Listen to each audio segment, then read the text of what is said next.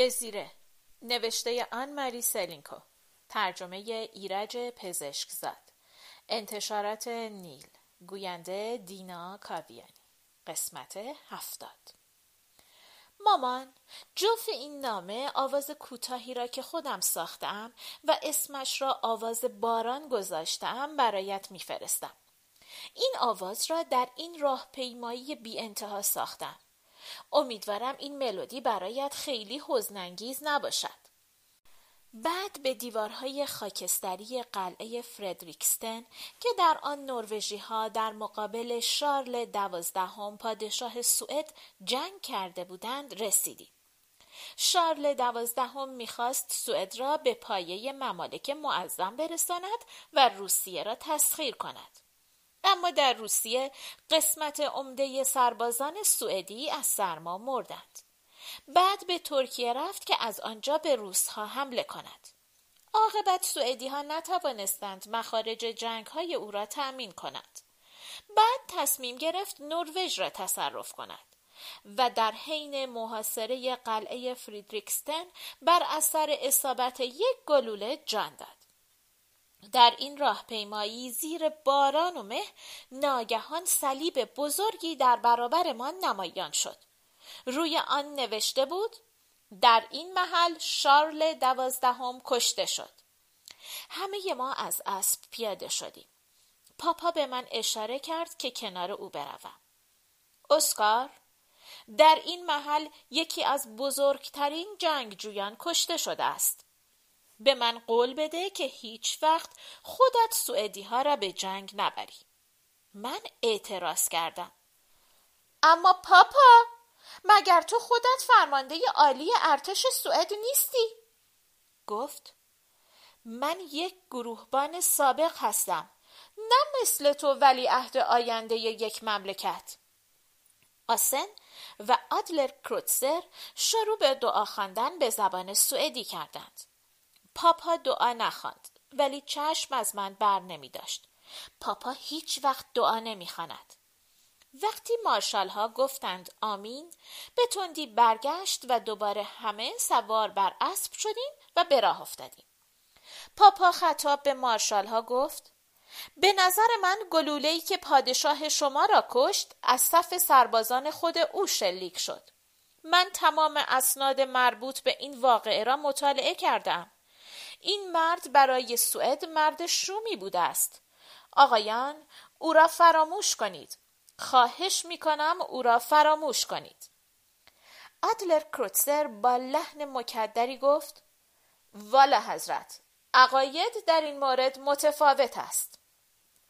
هر وقت از شارل دوازدهم صحبت می کنی باید خیلی مراقب باشی مامان.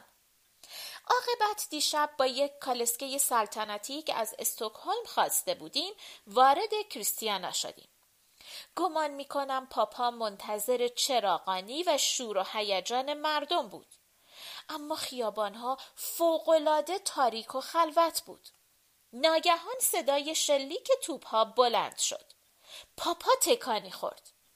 اما اینها توپهایی بود که به افتخار ورود ما شلیک می کردند. من حد زده بودم کالسکه جلوی کاخ حاکم سابق دانمارکی توقف کرد. یک هنگ گارد مراسم احترام را به جا آورد.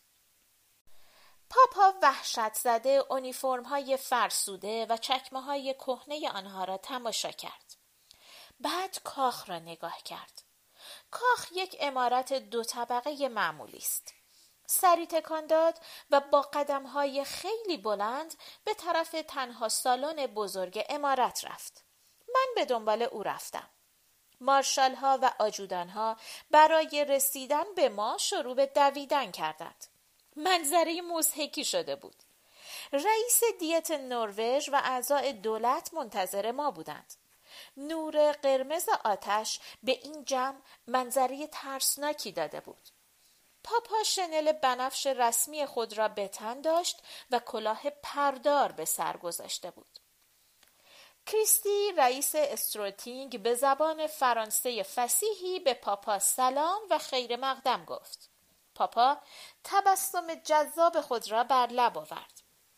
دست این آقایان را فشرد و سلام علا حضرت پادشاه سوئد و نروژ را به آنها ابلاغ کرد.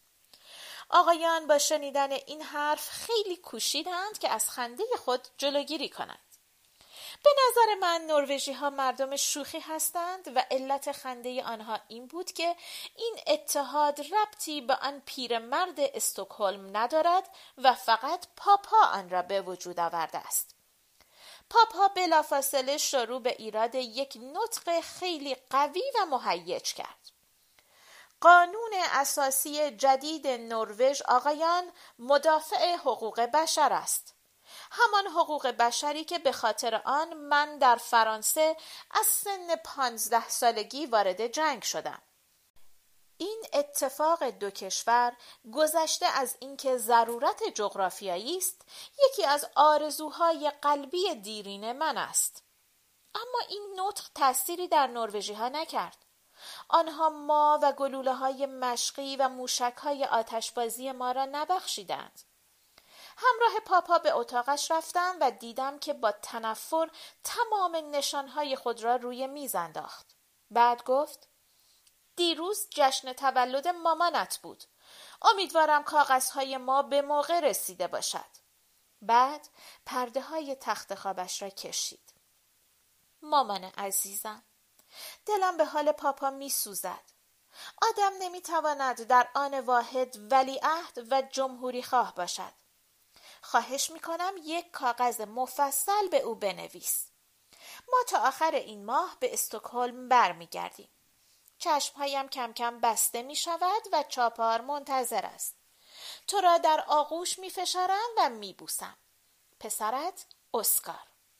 فراموش کردم بنویسم اگر بتوانی در پاریس سمفونی هفتم بتهوون را پیدا کنی و برای من بفرستی خیلی متشکر می شوم. ضمنا چاپار نامه ای از کنت براهه برای روزن آورده بود که در آن نوشته بود از امروز شما باید در اعیاد و روزهای رسمی پرچم نروژ را کنار پرچم سوئد بالای در خانه والا حضرت بلند کنید. روزن بعد از خواندن نامه براهه با هیجان گفت ما باید نشانهای نروژ را هم روی کالسکه رسم کنیم. والا حضرت ولیعهد از شارل دوازدهم هم بزرگتر است. از او خواستم که یک نقشه برایم بیاورد و روی آن مملکت دومی را که من پرنسس ولایت عهد آن هستم پیدا کردم. فصل پنجاهم پاریس پنج مارس 1815 بعد از ظهر مثل سایر بعد از ظهرها شروع شد. من با کمک برادرزادم ماریوس نامه ای با عنوان علا حضرت لویی هجدهم نوشتم و از او تقاضا کردم که اجازه اقامت جولی را در خانه من تمدید کند. جولی در سالن کوچک نشسته بود و برای ژوزف در سوئیس نامه می نوشت. کنت روزن وارد شد و گفت که دوک دوترانت آقای فوشه تقاضای ملاقات مرا دارد. من از اعمال این مرد که صفحه زندگیش تا آخرین سطر پر شده است سر در نمی آورم.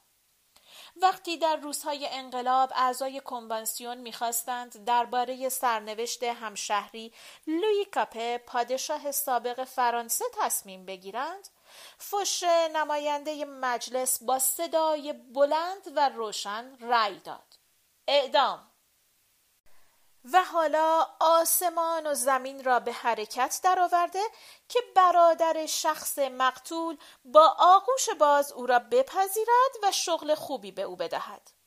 با اکراه گفتم آقای فوشه را وارد کنید. جوزف فوشه خیلی آشفته بود. روی صورتش لکه های قرمز دیده می‌شد. دستور دادم چای بیاورند. قاشق را در فنجان چای به حرکت درآورد و گفت امیدوارم مزاحم والا حضرت نشده باشم. جواب ندادم. ژولی گفت خواهرم تقاضایی برای من به اعلی حضرت نوشت. فشه پرسید به کدام اعلی حضرت؟ سوال واقعا احمقانه ای بود. ژولی با آشفتگی گفت واضح است به علا حضرت لویی.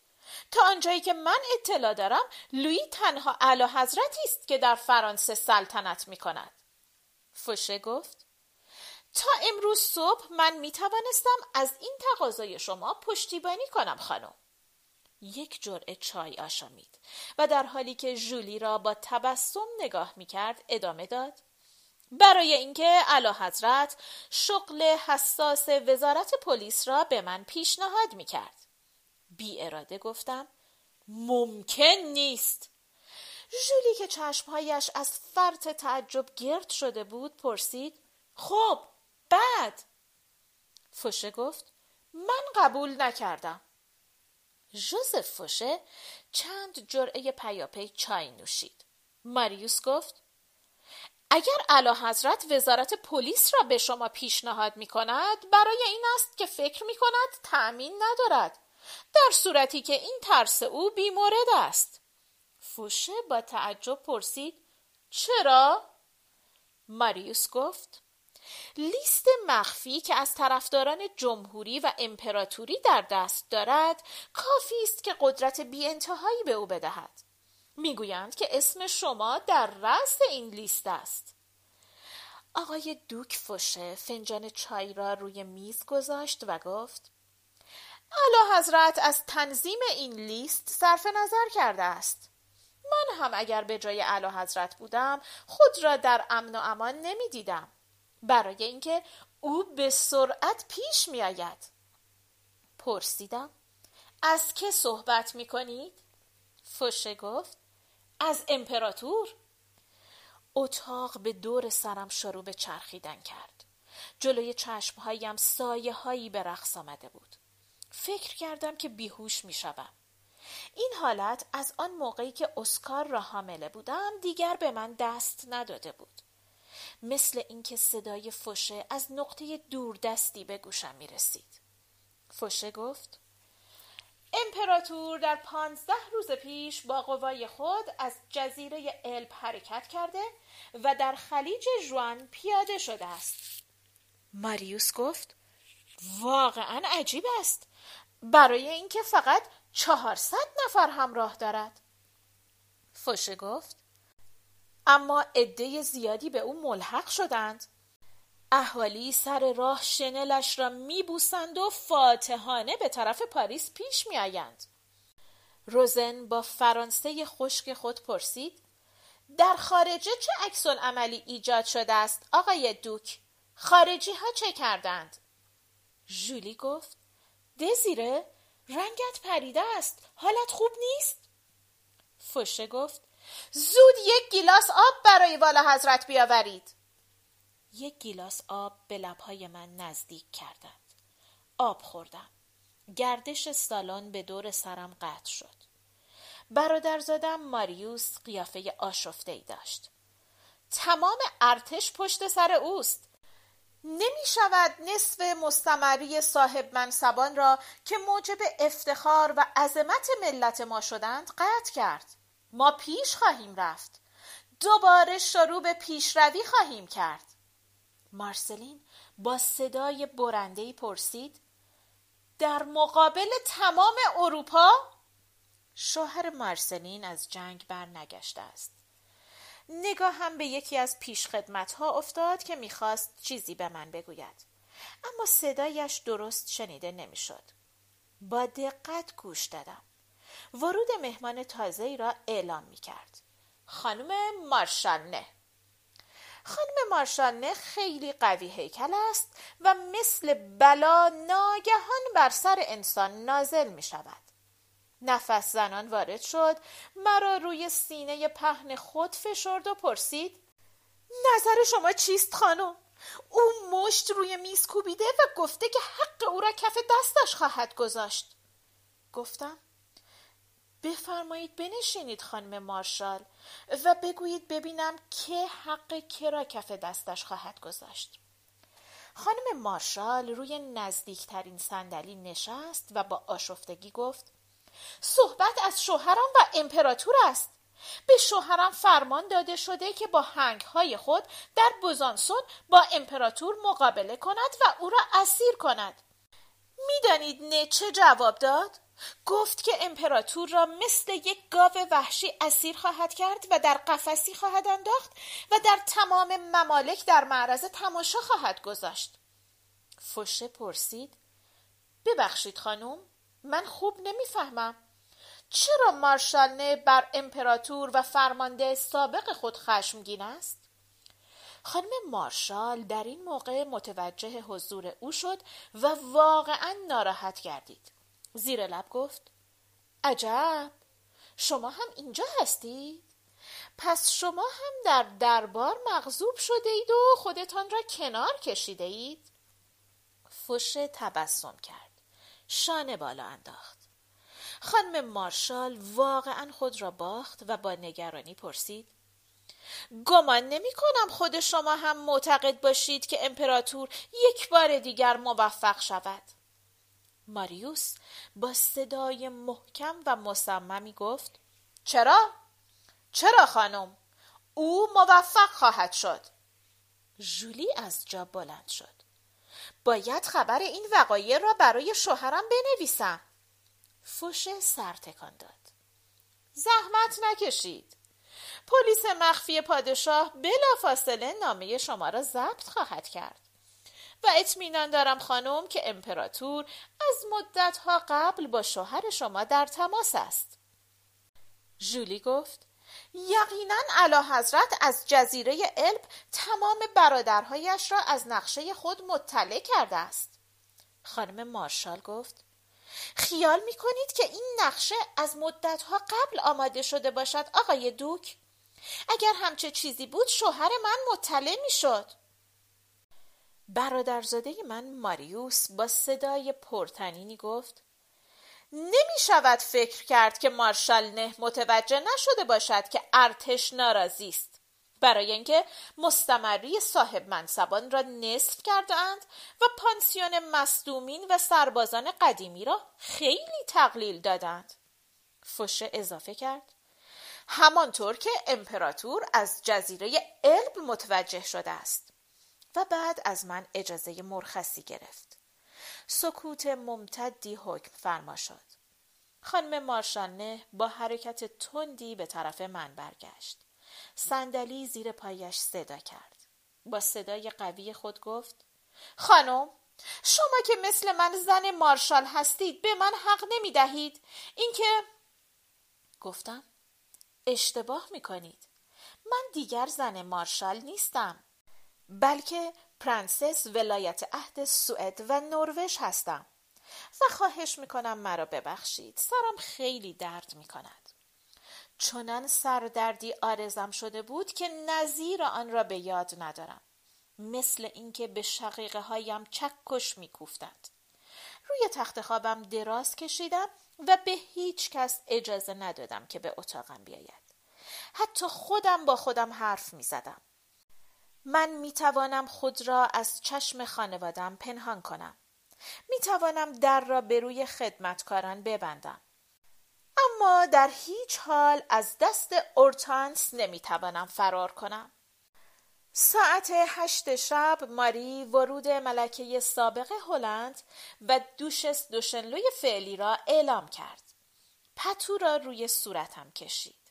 پنج دقیقه بعد مارسلین پشت در اتاقم التماس می کرد. امه باید هر طور هست بیایی. اورتانس در سالن کوچک نشسته است و می‌گوید اگر لازم باشد حاضر است تمام شب را به انتظار دیدن تو اینجا بنشیند. پسرهایش را هم همراه آورده است. از جا تکان نخوردم. ده دقیقه بعد جولی روی تخت خوابم خم شده بود. دزیره اینقدر سخت دل نباش. اورتانس بیچاره التماس می کند که او را بپذیری.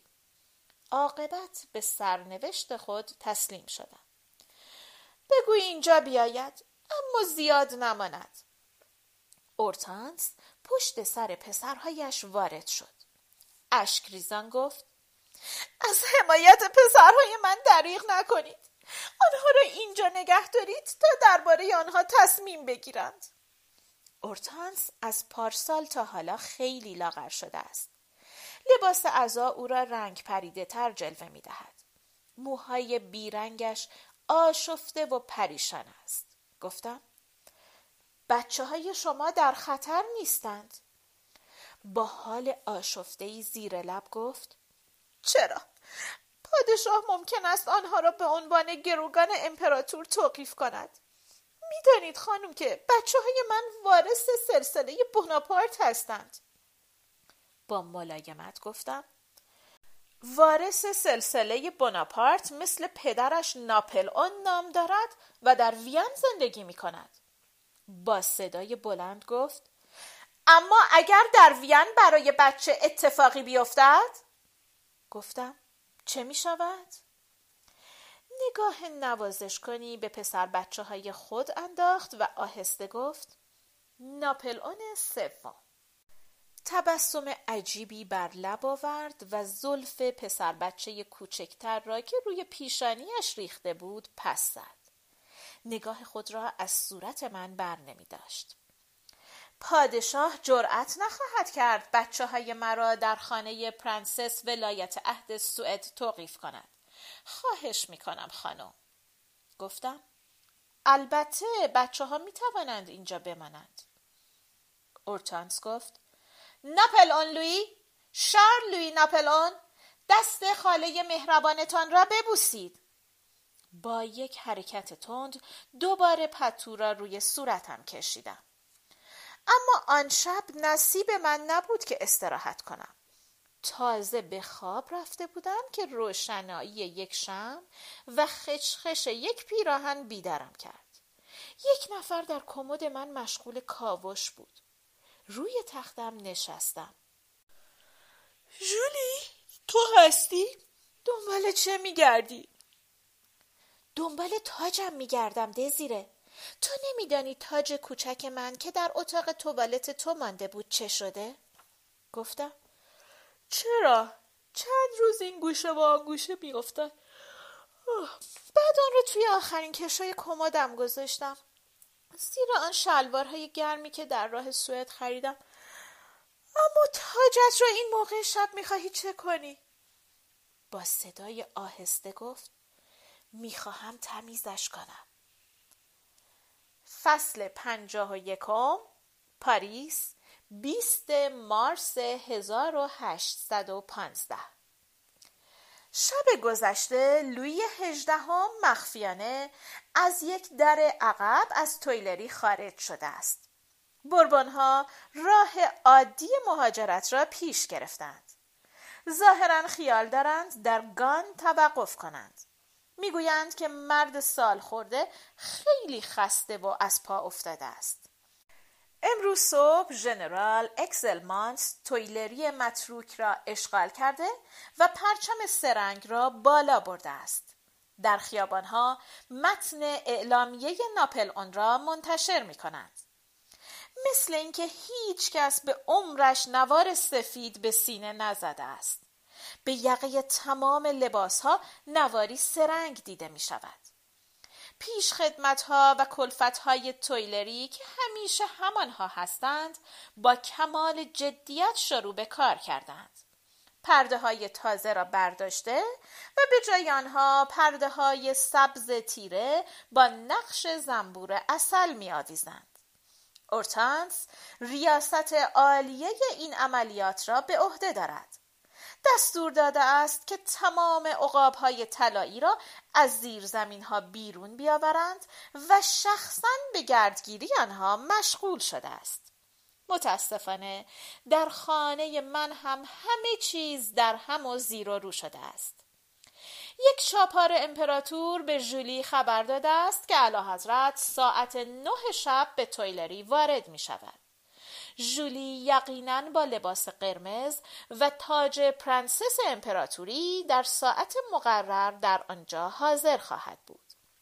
خواهرم به قدری آشفته و گیج شده است که حتی نمی‌تواند زلف دخترهایش را مرتب کند. ژولی گفت تمام اعضای خانواده هنوز در راه هستند. من و اورتانس ناچاریم به تنهایی از او پذیرایی کنیم. دزیره نمیدانی چقدر از او میترسم گفتم مگر بچه ای جولی؟ این همان بناپارتی است که در مارسی با ما آشنا شد برادر شوهرت است چرا از او میترسی؟ جولی گفت واقعا خیال می‌کنی همان آدم سابق باشد؟ این پیشروی فاتحانه از جزیره الب به کن و از کن به پاریس از راه گرونوبل هنگ هایی که جلوی او زانو می‌زنند مارشال نه؟ گفتم. بله مارشال نه شجاع با تمام پرچمها به او ملحق شده است. ارتش امیدوار است که همه چیز به وضع سابق برگردد. منتظر است که نشانها و پاداشها داده شود درجه ها داده شود. ادهی منتظرند مارشال بشوند. ادهی منتظر حکومت مملکت ها هستند. جولی ارتش از مراجعت او سرمست است اما سایر طبقات سکوت کردند. مرا نگاه کرد بدون اینکه مقصود مرا بفهمد. بعد گوشواره های ملکه مادر سوئد را از من آریه گرفت و ناپدید شد امیدوارم جوزف جواهراتش را برایش پس بیاورد در این مدت ماری مشغول جا دادن یک لگن بزرگ استهمام در اتاق توالت من و شستشوی بناپارت های کوچک بود. اینها باید به اتفاق جولی به تویلری بروند. بنا به خواهش اورتانس ناچار شدم موهای صاف آنها را فر بزنم. لوی ناپل آن ناگهان پرسید خاله خیال می‌کنی به پاریس برگردد؟ گفتم البته امپراتور نزدیک پاریس رسیده است. لوی ناپل آن در حالی که از نگاه من اجتناب می کرد با صدای مرددی گفت مقصودم پسر امپراتور است. پادشاه روم. من بدون ادای کلمه ای یک حلقه دیگر در زلف سومین ناپل اون خانواده بناپارت انداختم. بعد دفترم را برداشتم و شروع به نوشتن کردم. شب همان روز. ساعت هشت شب یک کالسکه سلطنتی برای بردن ژولی و بچه ها به در خانه من آمد. روی کالسکه هنوز نشان بربون ها دیده می‌شد. بعد از رفتن آنها خانه خیلی آرام و ساکت شد. شروع به قدم زدن در اتاقها کردم. نمی توانستم استراحت کنم. کنتروزن که جلوی پنجره ایستاده بود گفت دلم می‌خواست من هم آنجا بودم. پرسیدم کجا؟ کنت گفت دلم می‌خواست جلوی تویلری بودم و ورود او را می‌دیدم. بدون تعمل گفتم لباس شخصی بپوشید یک نوار سرنگ به یقه آن بزنید و منتظر من بشوید. با تعجب مرا نگاه کرد. گفتم عجله کنید! بعد یک پالتوی خیلی ساده به تن کردم و کلاه سر گذاشتم. نزدیک شدن به تویلری خیلی سخت بود. ابتدا یک کالسکه کرایه کردیم. ولی بعد ناچار شدیم پیاده شویم. چون پیاده آسانتر می‌شد جلو رفت. جمعیت انبوهی به طرف تویلری پیش می‌رفت. همه به جلو فشار می‌دادند و از عقب مورد فشار بودند. من بازوی کنت جوانم را محکم گرفته بودم که او را در میان جمعیت گم نکنم. در حالی که از هر طرف به ما فشار می آمد جلو رفتیم. تویلری مثل شبهای جشن مهمانی غرق در نور بود. اما من می‌دانستم که سالن بزرگ تقریبا خالی است. جز جولی و اورتانس و دو دختر و دو پسر بچه کسی در آن نیست. شاید دوک دو ویسانس و مارشال دوو و چند ژنرال دیگر هم باشند. ولی جز اینها کسی نیست. ناگهان سواران گارد به تاخت به طرف ما آمدند. راه را باز کنید راه را باز کنید. مثل اینکه در نقطه دوردستی طوفانی برخواسته بود. طوفان به همه جا سرایت می کرد قررش آن نزدیک شد. به دنبال ما آمد. زنده باد امپراتور! زنده باد امپراتور! در صورتهای مردمی که اطراف ما بودند جز یک دهان دیده نمی‌شد که فریاد زنده باد امپراتور می‌کشید. کالسکه ای نمایان شد. اسبها به تاخت به طرف تویلری رفتند. صاحب منصبان از هر درجه و هر سنف به دنبال کالسکه اسب میتاختند. در اطراف ما و بالای سر ما جز یک فریاد چیزی شنیده نمی‌شد. روی پله های جلوی کاخ پیش خدمت ها مشعل به دست نمایان شدند. در را کاملا باز کردند. من یک لحظه کوتاه نیمرخ امپراتور را دیدم. بعد مارشال نه از کالسکه پیاده شد. جمعیت به جلو هجوم برد. زنجیر سربازان گارد را پاره کرد. صورت امپراتور بالای همه سرها نمایان شد. او را روی دست از پله ها بالا می بردند و به تویلری برمیگرداندند. صورتش در نور مشعلها به خوبی دیده می‌شد. با ذوق و لذت تشنهی که عاقبت به آب رسیده باشد با چشمهای بسته تبسم می کرد. ما را دوباره عقب زدند. یک کالسکه نزدیک می شد. دوباره همه مردم گردن کشیدند. زمزمه تندی از جمعیت شنیده شد. فوشه به دیدن امپراتور می‌رفت که به او خیر مقدم بگوید و پیشنهاد خدمت و همکاری بکند. دیگر خسته شده بودم. روزن در میان برج های انسانی راه مراجعتی برایم باز کرد. اما وقتی به آن طرف سن رسیدیم خیابانها آرام و خلوت بود.